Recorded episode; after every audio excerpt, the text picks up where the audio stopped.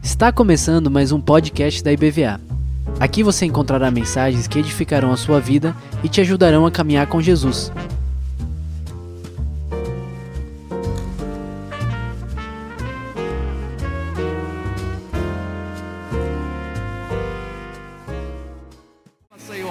Todo o nosso louvor, toda a nossa adoração, aleluia, glórias a Deus, amém? Pode sentar. Agora, se você quiser ficar em pé também durante os 40 minutos da mensagem, fique à vontade. A gente nunca fala isso, né? Às vezes tem pessoas que queiram ficar em pé. Então, fique à vontade a respeito disso. Glória a Deus. Estão animados? Eu estou animadíssimo. Glória a Deus por isso. Olha só, antes de começar, a Renatinha pediu para avisar que aquelas pessoas que fizeram encomenda daquela camisa linda da Missão Estados Unidos, peço por favor que ao término desse culto você possa procurá-la, ok? Renatinha e Júnior vai estar aqui, ali debaixo do. Como é que chama? É todo? Todo, né? É isso aí, debaixo do todo ali, para entregar a sua camiseta. Você que abençoou aí, através da compra das camisetas, a Missão Estados Unidos. Glória a Deus. Vamos lá? Bem, ao longo desse ano, nós temos falado aqui sobre a soberania de Deus. Né? Ouvimos palavras aqui falando como Deus atua, como Deus, de fato, Ele é uma autoridade superior a qualquer outra coisa, independe de qualquer outra coisa. Ele é soberano absolutamente em tudo. E a partir de hoje, né, a, através de três palestras, nós estaremos falando sobre a soberania de Deus no estabelecimento da igreja.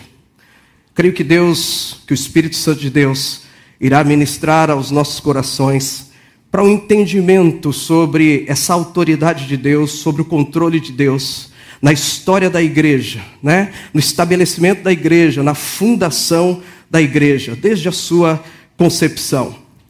Falando sobre soberania, que se fala sobre soberania, o entendimento? Soberania é uma autoridade superior que não se pode, que não pode ser restringida por nenhum outro poder. E, portanto, o que constitui-se como um poder absoluto. É sobre isso que nós temos tratado, tratado aqui em todos os domingos, né, pela manhã, sobre essa autoridade superior que é o nosso Deus. Falando sobre estabelecimento, nós vamos estar falando aqui sobre o ato de criar, de instituir algo, a abertura, a fundação, a ação de pôr em vigor, a instauração de alguma coisa. Então, como que Deus, de acordo com a sua soberania, ele agiu e como começou, como foi, como foi a, o agir de Deus, a soberana vontade de Deus em toda essa fundação e essa concepção da igreja de Cristo. A igreja, pensando na igreja, não quero trazer para palavra eclésia propriamente dito, mas pensando que se trata o quê? A igreja é o povo da nova aliança de Deus, da qual eu e você fazemos parte. Que estamos, que há uma raiz o quê? Das promessas de Deus para o povo de Israel. E que essa igreja ela foi inaugurada lá em Atos, no tempo, nos dias de Pentecostes, pelo Espírito Santo de Deus. Que se refere tanto aos crentes em Jesus Cristo, falando de vivos ou mortos, e relacionado também às, reuniões dos crentes locais, onde nós fazemos parte hoje de uma igreja propriamente dita, de uma instituição, na qual nós formamos essa igreja de Cristo, que sou eu e você. A igreja é esse povo da nova aliança de Deus. A palavra igreja pode ser usada para se referir tanto a todos os crentes, vivos ou mortos, trata-se de uma igreja universal. A igreja tem as suas raízes lá no Antigo Testamento. Voltando a repetir que a igreja, que fique bem claro aos nossos corações, que a igreja, ela foi inaugurada pelo Espírito Santo lá no dia dos Pentecostes, com uma missão, com uma missão, que era a grande comissão, que é a grande comissão. Mateus 28, verso 18 a 20, diz assim: Mateus 28, 18 a 20 diz assim: Jesus aproximando-se, falou-lhes, dizendo: Toda autoridade me foi dada no céu e na terra. Ide, portanto, fazei discípulos de todas as nações, batizando-os em nome do Pai, do Filho e do Espírito Santo, ensinando-os a guardar todas as coisas que vos tenho ordenado, e eis que estou convosco todos os dias até a consumação do século. Então, Jesus aqui já estava nos ensinando e nos dando verdadeiramente um deslumbre daquilo que estava no coração dele, ou a intenção real da igreja de Cristo da igreja que seria fundada. Nós tínhamos, Jesus estava mostrando a missão na qual eu e você estamos inseridos. Esse é o propósito central da igreja. E é bom nós entendermos isso. A igreja, também a palavra de Deus fala da igreja como a noiva de Cristo. Cristo cabeça, o noivo, Cristo é o cabeça da igreja. A igreja é o corpo de Cristo. Cristo é o noivo, a igreja é a noiva. Eu posso ser o homem mais másculo que for, mas para o meu Deus eu digo: Senhor, eu sou a tua noiva. E nós temos que nos portar assim, porque nós estamos debaixo de uma grande autoridade. Eu quero ser recebido verdadeiramente pelo noivo, como uma noiva adornada, pura, né, limpa. É isso que eu quero. Eu tenho certeza também que todos nós que estamos aqui estamos buscando né, esse caminho para realmente nos tornarmos essa noiva atraente aos olhos do noivo. Bem, para falar um pouquinho hoje sobre essa soberania de Deus no estabelecimento da igreja, hoje eu quero falar especificamente, trazer um olhar, um foco, uma ótica para a soberania de Deus em meio às tragédias. Você pode pensar, poxa, mas na primeira já, na primeira ministração vai falar sobre tragédia. Eu queria que nós olhássemos para isso, como Deus ele é soberano, até em meio às tragédias que aconteceram ao longo da história. Porque a igreja, ela tem uma história. Uma história de um pouco mais de dois mil anos. E se, e, e se eu e você estamos aqui hoje, é porque houve a soberania de Deus em meio às tragédias que, que ocasionou o avanço da igreja, a perpetuação do Evangelho de Cristo. E isso muitas vezes nós passamos batido, porque nós temos um olhar sempre de um Deus maravilhoso, um Deus bondoso, não é? Um Deus que, que faz coisas boas para cada um de nós. Mas às vezes nós temos a dificuldade de olhar que Deus ele permite coisas difíceis, e como nós vamos ver aqui, literalmente tragédias, para que a igreja ela avançasse, para que nós chegássemos a dois mil anos, mais de dois mil anos depois, estivéssemos aqui falando desse evangelho, falando da palavra de Deus, reunidos como igreja, como uma instituição, várias pessoas aqui, por conta das tragédias, da soberania de Deus que aconteceu nas tragédias. Como Deus foi soberano no estabelecimento da igreja através das tragédias.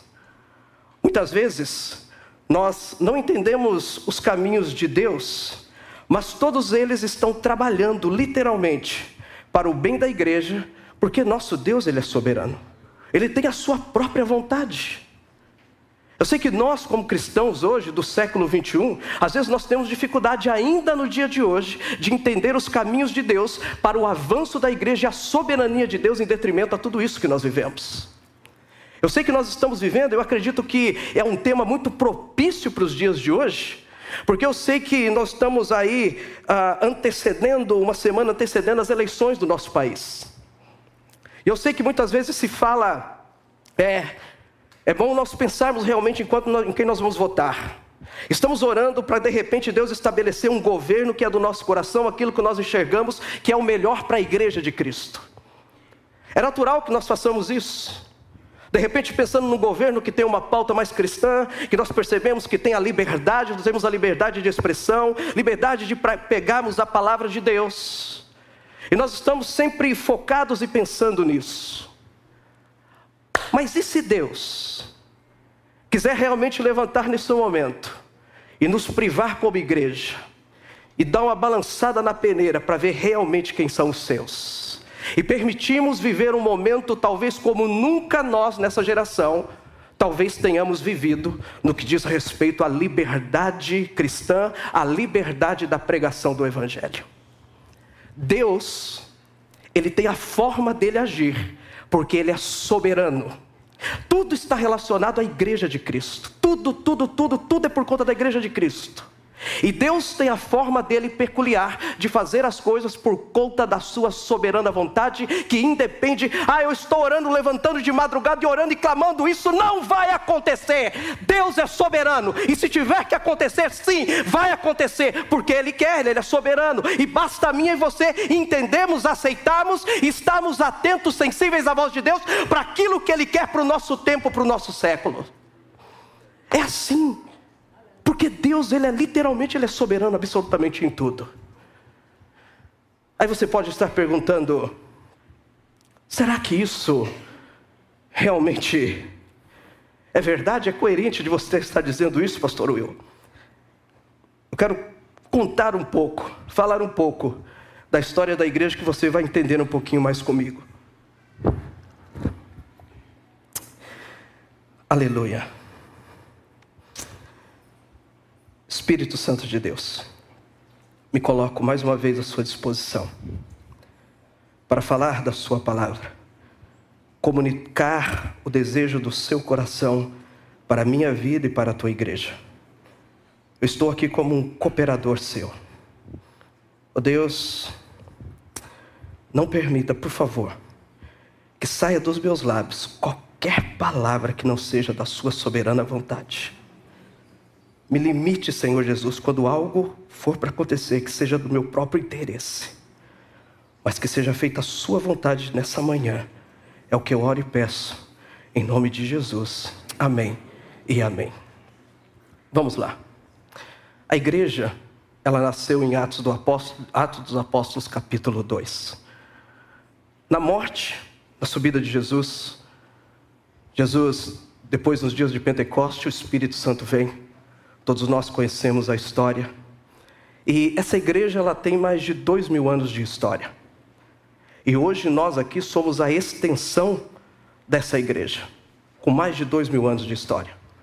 Nunca houve na história da humanidade, para nós entendermos muito bem isso, uma instituição mais perseguida, mais odiada, mais atacada, sabe do que?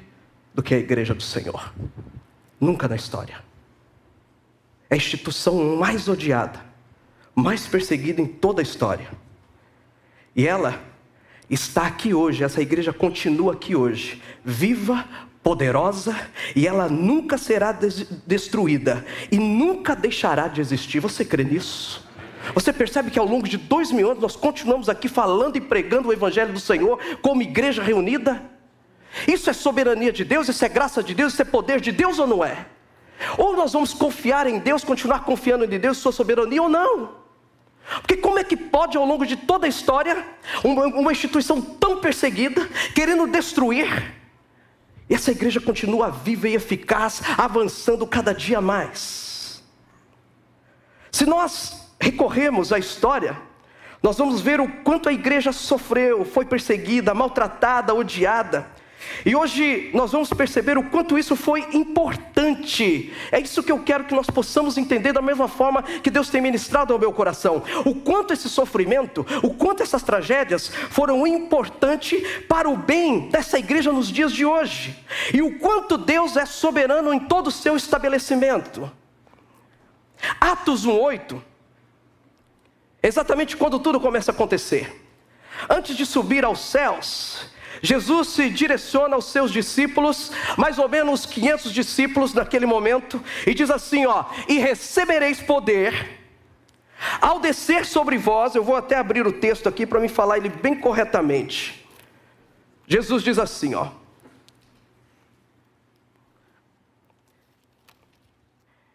E recebereis poder ao descer sobre vós o Espírito Santo e sereis minhas testemunhas, tanto em Jerusalém, como em toda a Judéia e Samaria, até os confins da terra.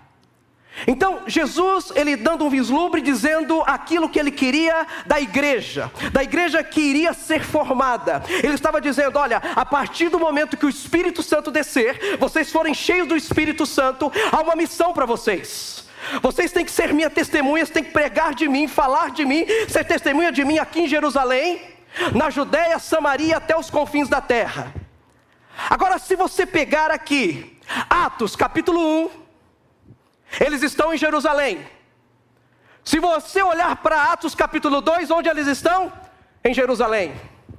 Atos capítulo 3, onde eles estão? Em Jerusalém. Atos capítulo 4, onde é que estão os bonitos? Em Jerusalém. Atos capítulo 5, Jerusalém. Atos capítulo 6, Jerusalém. Atos capítulo 7, acontece algo, uma tragédia que começa a mudar a história da igreja e a soberania de Deus em meio às tragédias começa a acontecer. Tem um homem chamado Estevão. A palavra de Deus que ele era um homem de fé, um homem cheio do Espírito Santo, um diácono. E ele se contrapõe contra os líderes, os líderes da época, porque ele estava pregando e ele se contrapõe realmente, bate de frente com os líderes cristãos, cristãos não, ah, religiosos da época. Bate de frente. E diz que aquela situação leva Estevão, sabe o que? A morte. Eles decretam a morte de Estevão. E diz que Estevão, ele é a apedrejado. A partir daquele momento, você vai daí para o capítulo 8 de Atos, e você começa a ver o título lá: A Perseguição da Igreja. E diz que com aquela perseguição, Estevão apedrejado e morto, a respeito de sangue, sangue sendo derramado, os crentes da época, os cristãos começam a ser presos, os cristãos começam a ser perseguidos. Olha o que está acontecendo: tragédia aos olhos de todos. Começa a ver a perseguição da igreja. Até nesse momento eles estavam em Jerusalém. Mas que a partir desse momento que a perseguição começa a acontecer, as coisas não estão mais na paz que eles estavam acostumados. Indo para a igreja, voltando para sua casa, assistindo o Fantástico no final da noite, e voltando para a igreja na quarta, indo para a igreja no domingo, e esse ritual gostoso dentro da própria cidade, o próprio bairro. Mas começa a haver derramamento de sangue. Aí sabe o que acontece? Atos capítulo 8, verso 1. Diz assim: Naquele dia, levantou-se grande perseguição contra a igreja em Jerusalém. E todos, exceto os apóstolos, foram dispersos para a região da Judéia e Samaria. Aquilo que Jesus tinha dito que tinha que ser feito, só que eles estavam lá tranquilos, começou a acontecer por causa da perseguição, derramamento de sangue, prisões açoites, sofrimentos. Jesus estava dizendo: agora é, pronto, agora vocês estão fazendo certo, pregando em Jerusalém, na Judéia, que é o estado, vocês estão pregando em Lauro de Freitas, ok, Judéia, a Bahia, ok, vocês estão indo para Samaria, vocês foram para Sergipe, Alagoas e para os confins da terra, Estados Unidos, Índia. Canadá, África do Sul, agora sim as coisas estão acontecendo. E quem foi para mais longe é porque tinha mais medo. É. Vocês estão me entendendo? A soberania de Deus, em meio às perseguições, é assim que Deus faz, é assim que Deus atua. Aí você pode perguntar: você quer saber de outra aparente tragédia que aconteceu na história? Estou sem fôlego hoje, acho que estou preparo. Quer saber outra tragédia? Mais ou menos, mais ou menos 60 anos antes de Cristo. Olha como o evangelho ele se propaga. Como a igreja ela avança de acordo com a soberania de Deus. Mais ou menos aí 60 anos antes de Cristo, estabeleceu-se na terra o Império Romano. Esse Império Romano ele dominou mais ou menos durante cinco séculos. Cinco, seis séculos. E ele era um império, um império que perseguia tudo.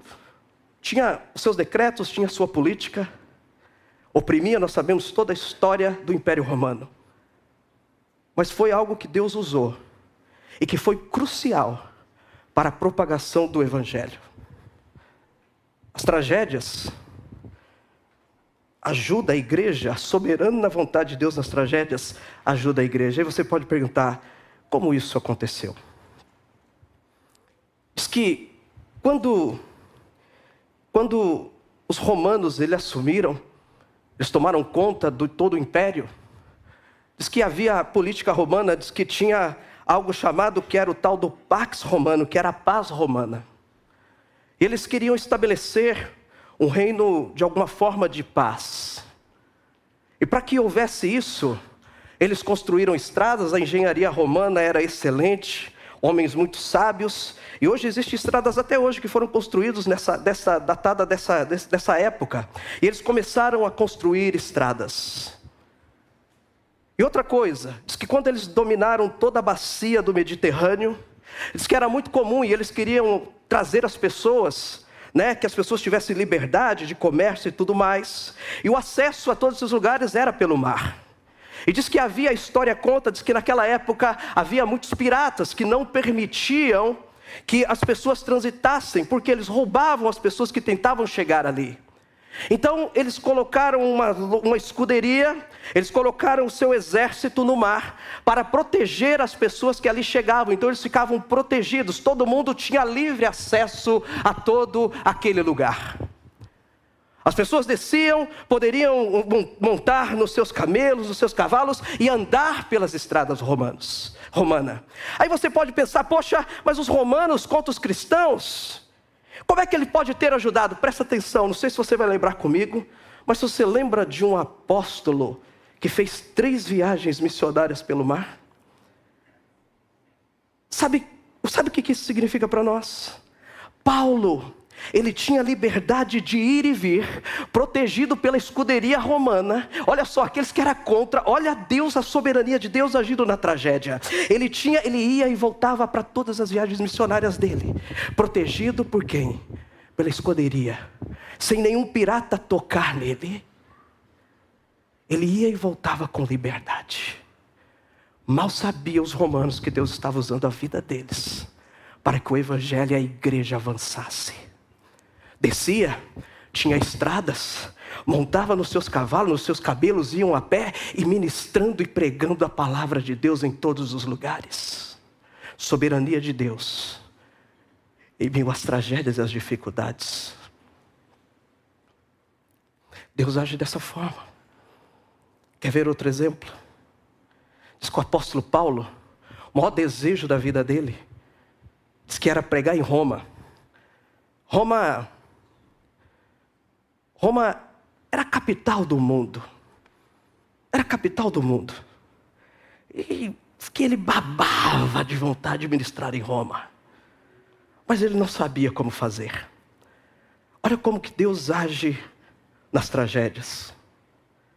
Diz que em determinado momento, ele é preso, e de repente diz assim: Eu quero falar com César. Sabe quem que leva Paulo para lá? Paulo foi para lá, para Roma, não sabia como seria. Ele vai escoltado dentro de um barco protegido por soldados romanos. Olha só Deus usando as tragédias. Alguém que era contra o evangelho, contra a igreja, para levar a palavra e a igreja avançando. Ele vai escoltado com comida grátis. Ninguém poderia tocar na vida dele. E diz que ele chega lá quando chega em Roma, diz que ele aluga uma casa e fica com um soldado protegendo ele. Oh, que, olha, pensa você nisso, a soberania de Deus. Tem um soldado protegido, ele aluga uma casa, fica por dois anos. E Paulo tem a liberdade, sabe do que? De pessoas irem e virem até ele com liberdade. E Paulo só ministrando o evangelho, falando de Deus e evangelizando as pessoas que lá estavam, protegidos, sabe o que? Pelo exército romano, comida de graça, tudo ali, Deus usando as tragédias para o que a igreja avançasse, para que o evangelho avançasse de alguma forma. Você começa a perceber como que Deus faz as coisas, a soberania de Deus, nessa concepção toda da igreja. Aí nós vivemos no dia de hoje, falamos: minha vida está difícil. Está fácil não, pastor Will. Começa a olhar com uma outra ótica. Começa a olhar que Deus ele é soberano naquilo que nós dizemos muitas vezes que são tragédias nas nossas vidas. Paulo, às vezes nós não entendemos porque Isaías 55, 8 nos diz assim que os caminhos de Deus, os caminhos de Deus não são os nossos caminhos. Mas outra coisa, Paulo ele escreve aos Romanos, capítulo 8, verso 28, ele diz assim que todas as coisas cooperam para o bem daqueles que amam a Deus. Você começa a perceber a trajetória desse homem. Inclusive, quando Paulo escreveu essas cartas aos Romanos, carta aos Romanos, foi antes dele ir a Roma. Sabe por quê? Porque ele não sabia como é que ele ia chegar em Roma. Então ele pensava assim: eu tenho vontade, eu babo de vontade para ir para Roma, é o centro do mundo, eu quero pregar para aqueles povos magistrados e todos que lá estão, mas eu não sei como fazer. Então, em meio, de repente, sem saber o caminho a tomar, o rumo a tomar, de repente a decepção de não chegar lá, sabe o que acontece com Paulo? Em meio a situações difíceis na vida dele, ele pega e escreve, sabe o que? A carta aos Romanos, que é uma das principais cartas de Paulo, em meio a dificuldades, sem saber como ele iria chegar. Você percebe como as dificuldades das nossas vidas nos inspira para algo maior em Deus? É isso que Deus faz. Mas muitas vezes, no século 21, nós não entendemos isso. Outra coisa que colaborou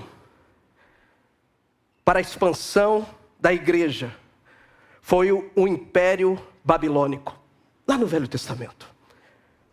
Quero contar um pouquinho a história. Quando Nabucodonosor, né, ele foi ele invadiu, destruiu Jerusalém, levou o povo cativo por 70 anos. Ok? 70 anos de escravidão. Nabucodonosor vai lá, pega o povo cativo em três levas, e leva o povo, fica escravo durante 70 anos.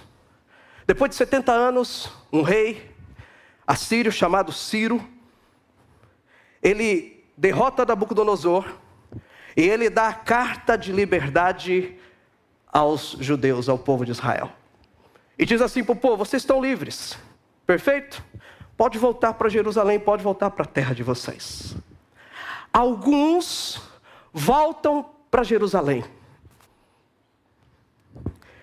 Mas pela primeira vez acontece aquilo que nós chamamos de diáspora, que é a dispersão do povo. Alguns resolvem ir para outras localidades. E olha o que começa a acontecer em meio a uma tragédia. Esse povo, esses judeus, que vão para as outras localidades, eles chegam no lugar, como eles têm uma concepção de um Deus, uma concepção monoteísta, eles começam, olha, olha só, eu quero que você preste atenção comigo, em toda a preparação, a soberania de Deus, como Deus prepara o caminho para o avanço da igreja e a administração do evangelho diáspora, dispersão dos judeus. Alguns voltam para Jerusalém e outros vão para outros lugares na terra. Com a concepção monoteísta de um só Deus, chega em meio aos, aos povos gentios que têm uma visão e uma concepção politeísta. Então eles começam a partir daí dizer assim: olha, é o seguinte, não existe tantos deuses assim não, é um só Deus. Aí, a partir daí, eles começam a dizer o quê? Outra coisa, tem lei, viu? Porque eles conhecem a lei de Moisés. Falando sobre a lei, eles levam ao povo gentil a concepção do que? Do pecado, que até antes ninguém sabia. Aí eles começam a dizer assim: olha só, presta atenção, e para que o pecado seja perdoado, precisa de um sacrifício, precisa pegar um animal sacrificar e derramamento de sangue.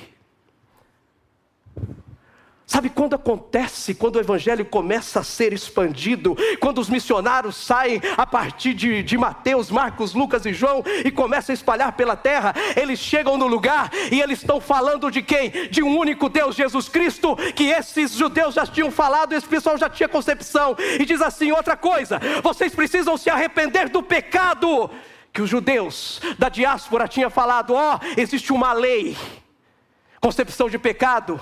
E ele estava dizendo assim: os missionários, os, os missionários diziam assim outra coisa: para que você seja perdoado é só mediante a morte, derramamento de sangue, Jesus.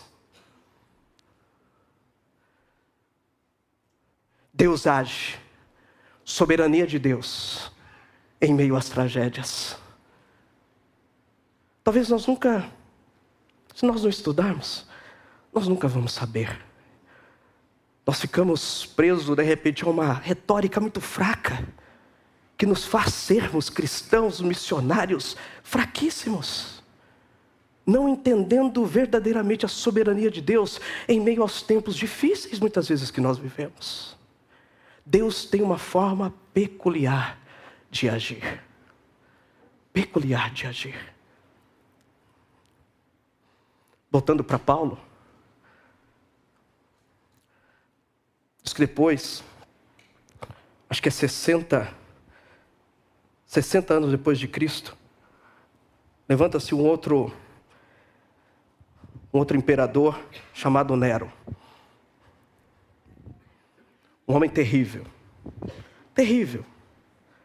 Não está na Bíblia, mas a história de Nero conta que Nero ele matou mãe, esposa e meteu fogo em Roma. Sabe por quê? Porque ele era louco. E diz que ele subiu numa torre para ficar olhando o fogo pegando, por quê? Porque ele era um cara literário, ele gostava de criar poemas, poesias, e diz que aquilo lá era uma inspiração para ele. E nessa época, o evangelho já estava sendo difundido, já estava acontecendo. O povo já ouvia falar de Jesus, e diz que tinha nessa época uma festa que se chamava a Festa do Amor que o povo, que já os cristãos, eles estavam junto e diz que começou a chegar a Nero, a história diz isso. Diz que começou a chegar ao ouvido de Nero, Nero, tem um povo aí, ó, que se reúnem e ele chama, ele chama a, a mulher de irmã, a irmã, a mulher chama o cara de irmão. E outra coisa, eles estão casando entre si, já era o evangelho. Irmão e irmã. Aí Nero olha e fala assim: incesto. É incesto. Outra coisa, eles promovem o canibalismo. Porque nós estamos ouvindo falar lá que diz que aquele que não comer da minha carne, não beber do meu sangue, não tem parte comigo. Olha o que eles fazem. Eles pegam os bebês, fazem um sanduíche e comem os bebês juntos. Nero olha canibalismo. Eu tenho em quem colocar a culpa de toda essa atrocidade que eu estou fazendo. Ele diz que joga a culpa nos cristãos. E diz que daí eles falam assim: vamos trazer esses cristãos, vamos jogar no, no Coliseu, para que eles possam ser mortos. Dá diversão para o povo. Ele diz que ele faz exatamente isso. Diz que os cristãos entram no Coliseu, começam a ser açoitados. Diz que dos jeitos que eles entram, eles entram calados. As feras mordem, as feras comem. Alguns entram, não tem reação nenhuma e deixa a coisa acontecer. Alguns entram e começam a cantar a Deus, louvar a Deus. E as pessoas que estão assistindo começam a dizer: o que, que tem de diferente nesse povo? Por que, que eles agem assim? Eles não reagem. Por que eles são assim? Quem é esse Deus? E sabe o que começa a acontecer? Pessoas começam a se converter. A igreja começa a expandir o Evangelho começa a chegar no coração das pessoas que lá estão. A igreja avançando, o Evangelho avançando em meio às tragédias, à soberania de Deus, em meio às tragédias. Você começa a entender como que a igreja chegou até os dias de hoje. E tem tantas outras histórias, tantos mártires que nós encontramos na história. Policarpo, não quero falar sobre ele, uma história um pouquinho mais longa, mas tantos mártires que colaboraram para que a igreja avançasse de acordo com a soberania de Deus e eu e você estivéssemos aqui até o dia de hoje. Paulo, ele fala em Filipenses, Filipenses capítulo 1, ele fala que ele, que ele falou para os soldados, ele fala da, do, dos soldados pretorianos. Filipenses capítulo 1, verso 12 e 13. Ele fala lá, está falando que ele falou para os soldados pretorianos. E como que tudo isso aconteceu? Homens que estavam guardando Paulo, Paulo amarrado junto deles muitas vezes. Diz que essa guarda, os soldados pretorianos, era a guarda de César. Diz que era mais ou menos 12 mil soldados. E diz que esses soldados, em determinados momentos, eram enviados para as fronteiras. Para as fronteiras. E diz que, conta a história, que diz que quando missionários chegaram na Inglaterra, diz que chegaram e ficaram surpreendidos porque eles já tinham ouvido falar de Jesus. E perguntaram: como é que isso aconteceu? Nunca ninguém veio ministrar. Paulo, o evangelho foi levado por aqueles soldados, de alguma forma, eles começavam a falar de Jesus, aquilo que eles tinham visto na vida de Paulo, é isso que Paulo diz ali, você pode ler depois. Filipenses capítulo 1, verso 12, 13, 11, 12, 13. Você vê como que Deus age, usa pessoas que às vezes nós olhamos é inimigo, Deus tem a sua soberana vontade de agir e fazer com que o evangelho avance, com que a igreja avance. Para encerrar,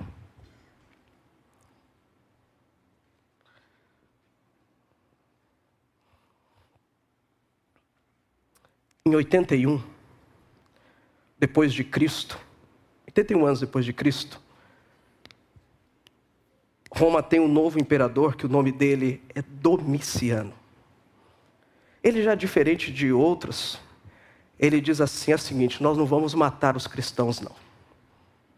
Nós vamos exilar esses cristãos aí em algumas ilhas aí. Deixa eles lá quietinho. E nessa época tinha um homem lá de 90 anos de idade. E ele olha para aquele homem, manda ele lá para a ilha. Manda ele lá para a ilha.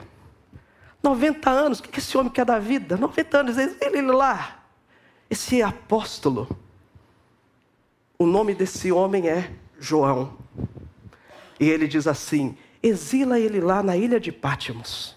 90 anos. O que esse homem pode fazer? Deixa ele esquecido lá.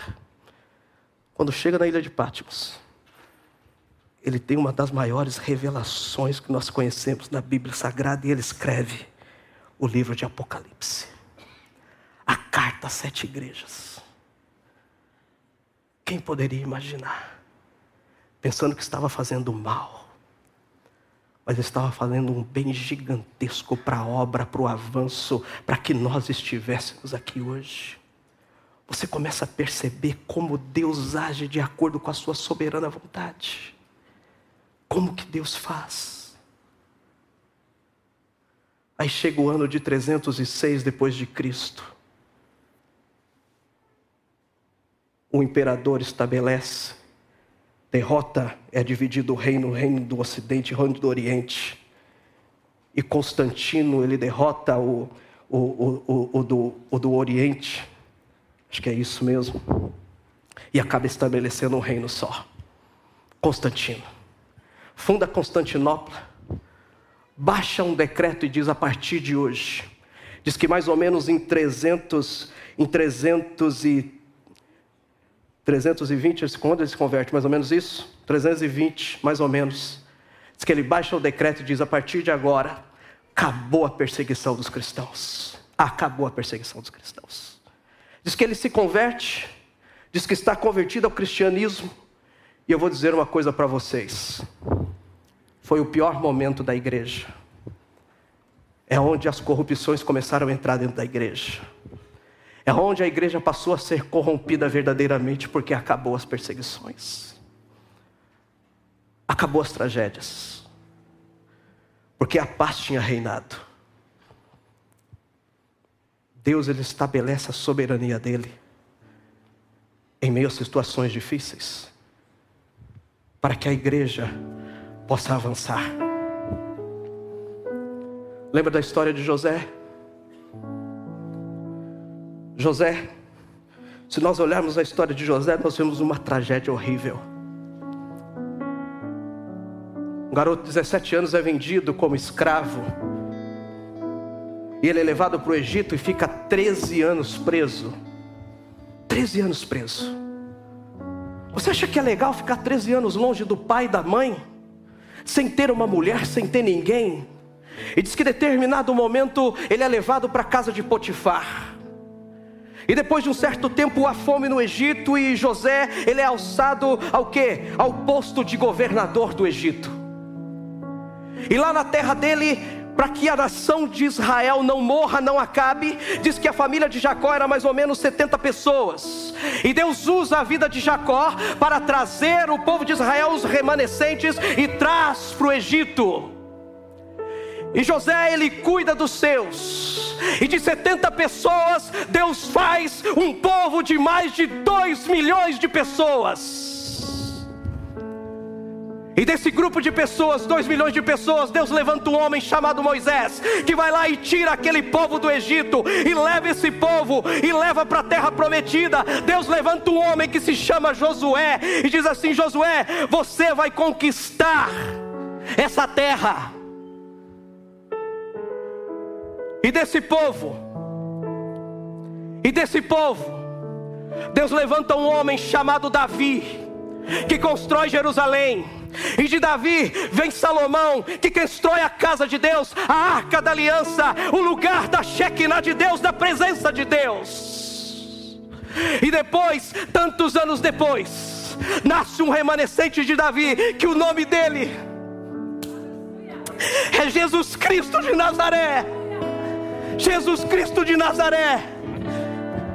E Ele nos coloca numa missão a qual eu e você estamos inseridos hoje. Levanta-se o Império Romano, levanta Paulo, levanta Ciro, levanta-se Domiciano, levanta Nero, levanta tudo. E hoje eu e você estamos aqui dizendo: Pedro, você é pedra, e sobre esta pedra edificarei a minha igreja, e as portas do inferno não prevalecerão contra ela.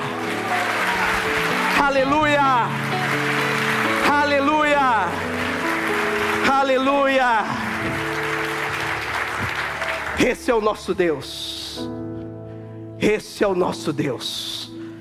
Esse é o poder da igreja de Deus. E esse poder não é essas quatro paredes, não. Esse poder sou eu e é você. Essas portas não prevalecerão, as portas do inferno não prevalecerão contra a igreja de Cristo. Se aquele,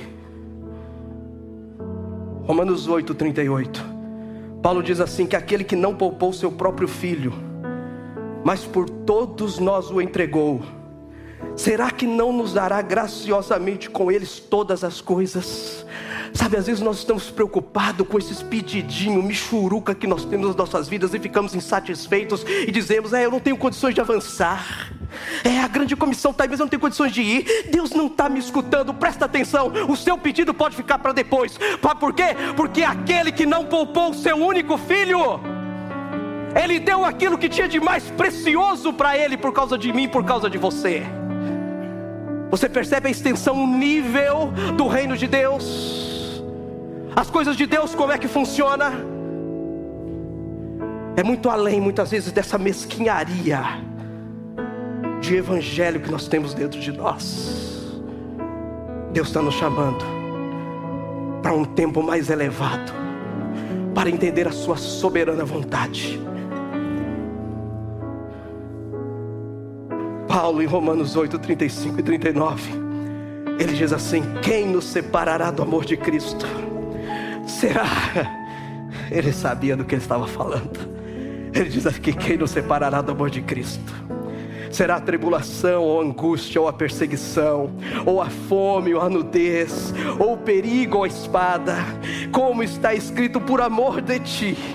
Somos entregues à morte continuamente, fomos considerados como ovelhas para o matadouro, e ele diz aqui: em todas essas coisas, porém, somos mais que vencedores por meio daquele que nos amou.